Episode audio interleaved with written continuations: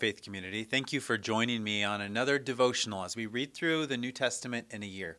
I hope that you're enjoying reading the Bible. I hope that you're getting addicted to it. That's the goal for this year at the end, that you will continue the, the discipline that you've de- developed this year to read God's Word together. So, in our Bible reading today, we're in Romans chapter 8. And you're probably not supposed to have a favorite chapter in the Bible, but if you were allowed to, this would be it for me. Um, I love Romans chapter 8 because it encapsulates so much of what the Christian life is all about. I actually spent an entire year when I was directing junior high here just teaching through the, the chapter of Romans 8. I took a year to go through this with the junior hires. There's a lot here. I'm not going to spend a whole year right now talking to you about it, but there's a lot of depth in Romans 8. And you really need to understand the flow of thought as we get into Romans chapter 8. It's coming right after Romans 6 and Romans 7. In Romans 6, we see this good news that I'm dead to sin and I'm alive to Christ, and sin does not have dominion over me. In Romans 7, we see the struggle of if I try to serve God in my own flesh, in my own strength, by keeping the law. And what we see in Romans 8 is the solution to Romans 7. Romans 7 presents this struggle. In Romans 8, we have the solution. And the solution is walk in the Spirit. Don't try in your own strength to obey God, to be righteous. Instead, depend upon His strength, depend upon His Spirit to fulfill the law. Now, we can't do anything right in and of ourselves. We can only live righteously when we're walking in dependence on the Holy Spirit. That's really the message of Romans chapter 8. So let me read verse 1 to you. He says this There is therefore now no condemnations for those who are in Christ Jesus, who do not walk according to the flesh, but according to the Spirit. So, so he, right from the very beginning, he says, Hey, there's no more con- condemnation. But who is it for? It's for people who are walking in the Spirit. They're not walking in the flesh. But what does that mean? What does it mean to walk according to the Spirit? It's, it's actually pretty simple. It means I rely on God for my strength instead of myself. I'm relying on His resources instead of my resources. I'm depending upon Him for the desire instead of trying to find it in myself. We see what happens in Romans 7 when we try to do it on our own. We see what happens in Romans 8 when we walk in the Spirit. He transforms us from the inside out. In Romans 8, verse 5, he says, For those who live according to the flesh set their minds on the things of the flesh, but those who live according to the Spirit, the things of the Spirit. What does it mean to walk according to the Spirit? It means specifically that you're setting your mind on spiritual things. So, walking in the Spirit has to do first and foremost with our mindset. What are you focused on? What are you thinking about? What are you meditating on throughout the day? Through what grid do you interpret the things that surround you?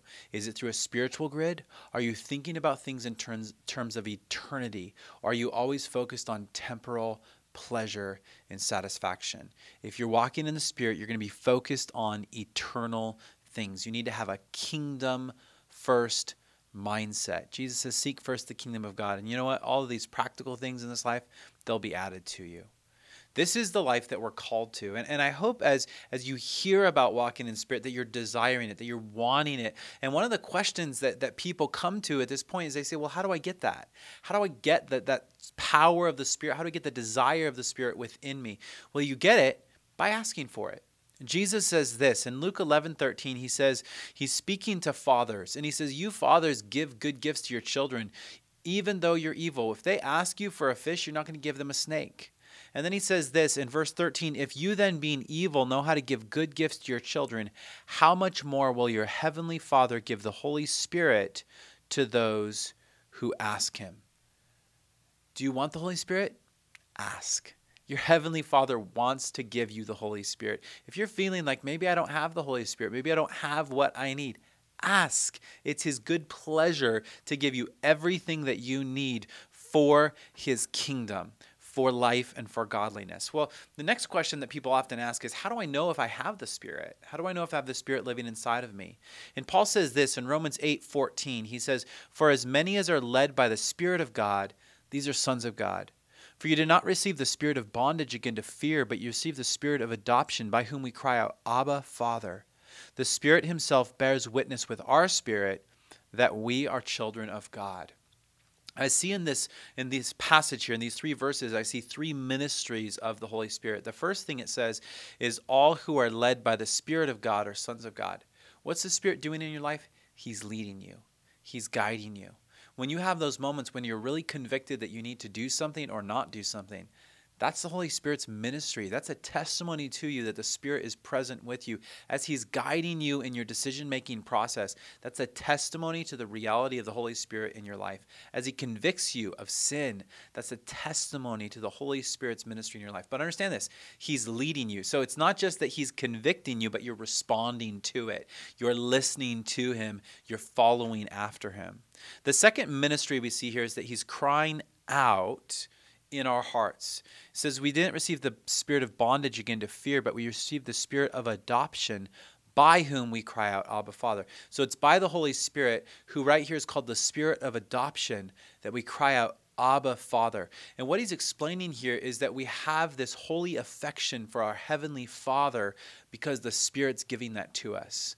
The Spirit is giving us a love for God as our Father. That's one of the ways we know we have the Spirit is we grow in our affection for God as our Father and in our longing to be with His Son forever. The third ministry is in verse 16 the Spirit Himself bears witness with our spirit that we are children of God. The Spirit is bearing witness. He's testifying to us. He's assuring us. He's comforting us. He's guiding along and reminding us, yeah, you really are a son of God. This is your identity. The Spirit is constantly reminding us of this. Now, we have to be careful because we have an enemy. And what the enemy loves to do is he loves to twist God's words. And so while the Spirit reminds us of who we are, the devil wants us to believe that's who we can't be instead of who we should be. The reality is the Spirit leads us into the future. He leads us into what's in front of us and He reminds us this is what you want to do. This is how you should be living. The enemy reminds us of the past. He says, Look at what you didn't do before. Look at how you failed. You're probably not a child. Listen to the Spirit, be led by Him into righteousness, and believe it when He says, This is really what you want. This is really how you want to live another testimony that we have of being believers he says in romans 8 17 if children then heirs heirs of god and joint heirs with christ if indeed we suffer with him that we may also be glorified together. He says here's how you know that you have the holy spirit inside of you. You suffer. Going through suffering with the spirit is a testimony to the reality of our conversion when you go through moments of trial that you would have not chosen for yourself and you are sustained, it's a testimony to you that there's a power higher than you living within you. That gives you assurance. Let the trials that you face assure your heart before God that the Holy Spirit has taken up residence within you as the seal of salvation that this suffering that you're going to experience is so essential because suffering reminds us of where our eyes are supposed to be. Paul says this in Romans 8:20, "For the creation was subjected to futility, not willingly, but because of him who subjected it in hope." What why is it that I have to suffer? Why is it that I live in a fallen creation? Well, creation was subjected to futility, but why? In hope. You see, the reason that we suffer, the reason things fall apart, the reason that there's futility in our existence is to remind us this world is not the destination. This world is not the end.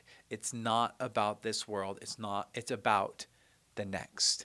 It's so important to remember that. It reminds us, the suffering that we go through reminds us the world is not to be my hope.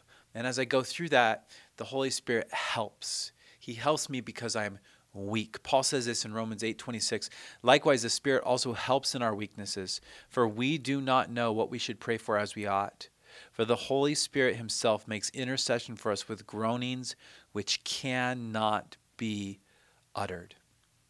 The Holy Spirit has a ministry inside of your heart, and He understands what you need when you need it, even when you don't realize it, even when you can't comprehend what you need, He is praying for you. He is crying out to God so that you can have exactly what you need.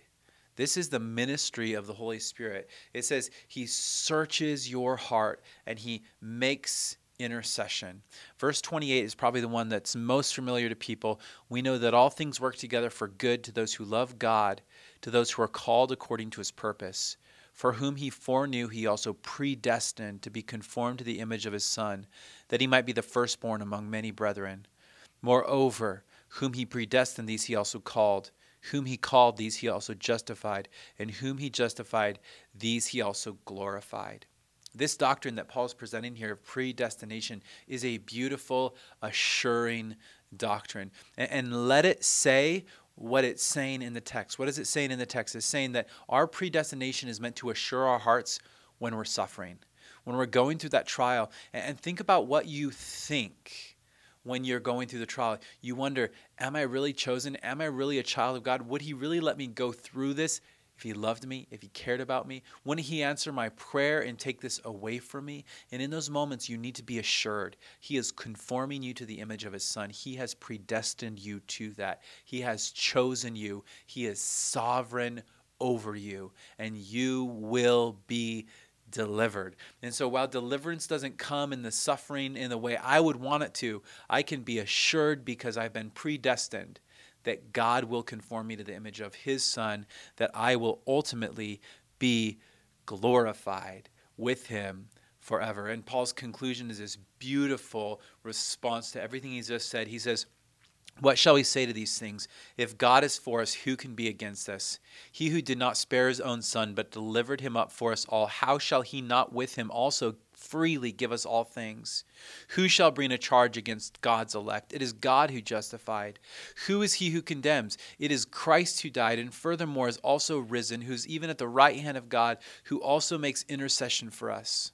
What shall separate us from the love of Christ? Shall tribulation or distress or persecution or famine or nakedness or peril or sword? As it is written, For your sake we are killed all day long, we are accounted as sheep for the slaughter. Yet in all these things we are more than conquerors through him who loved us.